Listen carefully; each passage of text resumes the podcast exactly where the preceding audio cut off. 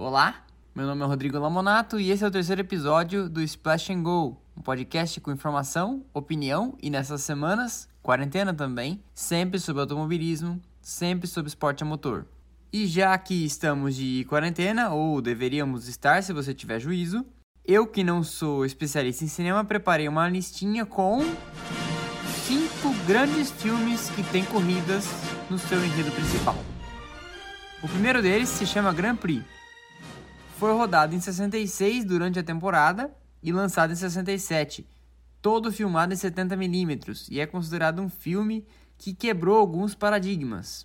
Esse filme se encontra disponível no YouTube, de graça, portanto, e você vai verificar que está muito bem preservado. A qualidade e as cores são de como se tivesse sido rodado ontem. O filme, dirigido por John Frankheimer, é considerado revolucionário em muitos aspectos. Basta lembrar que as câmeras de 70mm da época eram caríssimas e verdadeiros trambolhos, então o diretor teve dois desafios, técnico e financeiro. Primeiro, técnico de colocar as câmeras em cima de carros que eram bem menores e frágeis, e as câmeras bem maiores e mais pesadas. E segundo, convencer quem estava pagando toda a conta de colocar aquelas câmeras caríssimas para andar na pista no meio de vários carros de corrida. As cenas de corrida são de corridas reais, rodadas durante a temporada de 66, como eu falei, é, e o enredo que é fictício. Então você vai ver um personagem, por exemplo, chamado Scott, que corre com um capacete idêntico ao do Jack Stewart, porque aí nas cenas de pista é de fato Jack Stewart que está correndo numa corrida real. Se você prestar atenção e for bom fisionomista, vai ver alguns rostos conhecidos, como Graham Hill e Jim Clark, no meio dos atores, numa cena ou outra sempre de passagem.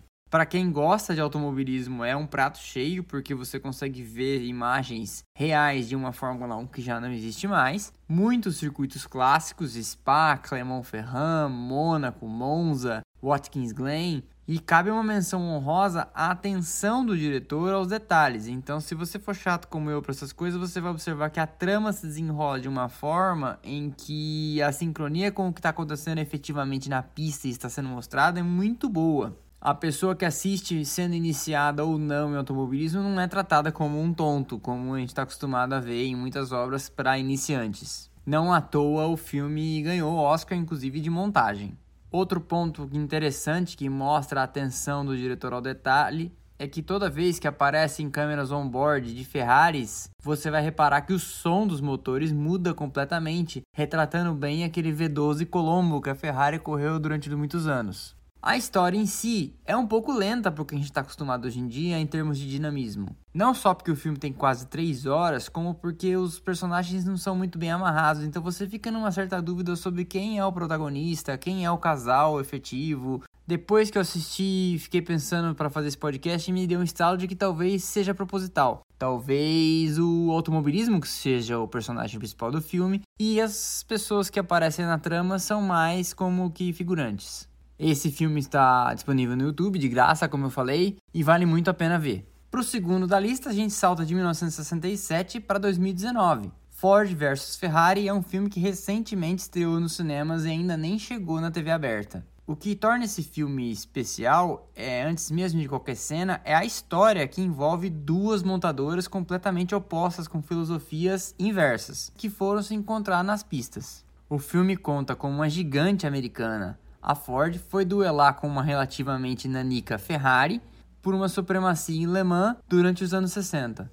A Ferrari, uma equipe de corridas que começou a vender carros para pagar as contas, era a dona do pedaço nas corridas de endurance. Já a Ford era uma montadora gigante, como é até hoje, e queria vender mais carros. E para isso, e para dar uma arejada na, na sua imagem, resolveu entrar nas competições. Mas como entrar nas competições é uma coisa complicada se você não tem experiência, toma muito dinheiro e muito tempo, antes de entrar a partir de uma folha em branco, a Ford foi lá e tentou comprar a Ferrari. Acontece que no meio dessas negociações o Enzo Ferrari levantou a questão de quem manteria o controle sobre a divisão Corsa, ou seja, a divisão de corridas da Ferrari. E aí ficou esclarecido para ele que a Ford mandaria. E ele não concordou com isso e isso acabou melando todo o negócio. De volta aos Estados Unidos, então, o pessoal da Ford decidiu que ia ganhar da Ferrari no seu território. Ou seja, iam projetar e construir um carro para vencer da Ferrari em Le Mans, onde ela era absoluta. Entram em cena então Carroll Shelby, interpretado pelo Matt Damon, Ken Miles, interpretado muito bem por Christian Bale, que vão receber aí a missão da montadora de projetar, construir e pilotar o carro.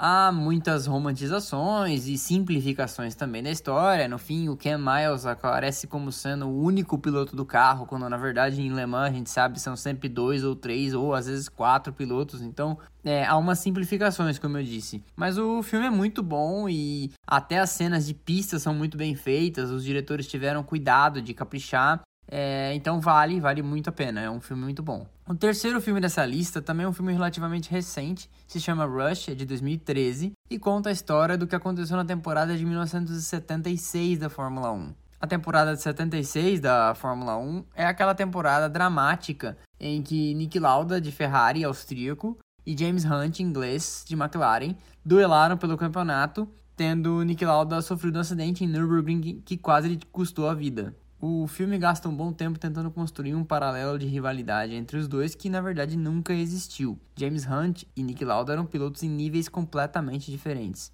Lauda foi um dos maiores da história. James Hunt foi um campeão ocasional daqueles que sempre vão carregar um asterisco ali e uma certa dúvida de se de fato mereciam ser detentores de um título.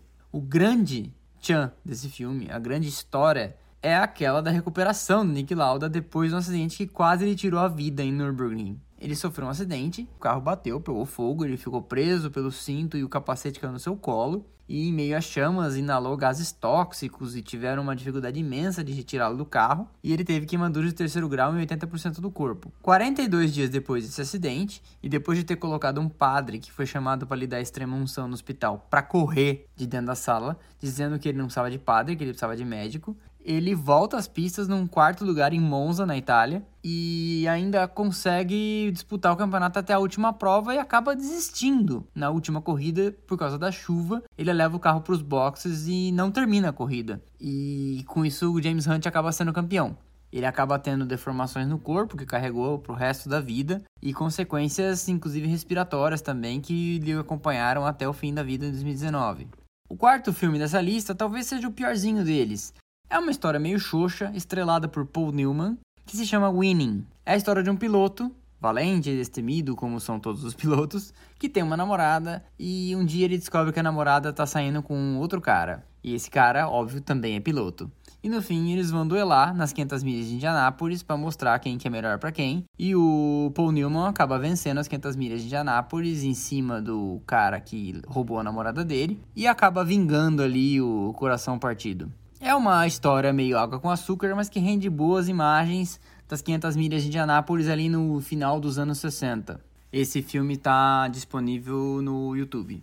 O último deles eu vi essa semana para fazer essa lista, se chama Fangio. É o único deles que não é um filme propriamente, é mais um documentário e conta a trajetória desse piloto argentino que foi o primeiro pentacampeão mundial de Fórmula 1 nos anos 50 traz entrevistas com dirigentes, com ex-pilotos, com jornalistas e tem até um acadêmico que faz um paralelo usando vários modelos matemáticos para mostrar, ponderando a influência do piloto, a influência da equipe, os tempos de carreira, a pontuação que se marcava na época e hoje, para provar cientificamente, segundo os critérios desse cara, que Manuel Fangio foi sim e é até hoje o maior piloto de Fórmula 1 de todos os tempos. Eu tendo a concordar com esses argumentos, baseado no, simplesmente no fato de que para o cara ser pentacampeão mundial de Fórmula 1 nos anos 50, ele já tinha que viver o suficiente para ganhar os cinco campeonatos. E na época do Fangio, essa informação inclusive está no, no filme, 65 pilotos vieram a morrer nas pistas. Esse filme do Fangio está disponível na, na Netflix.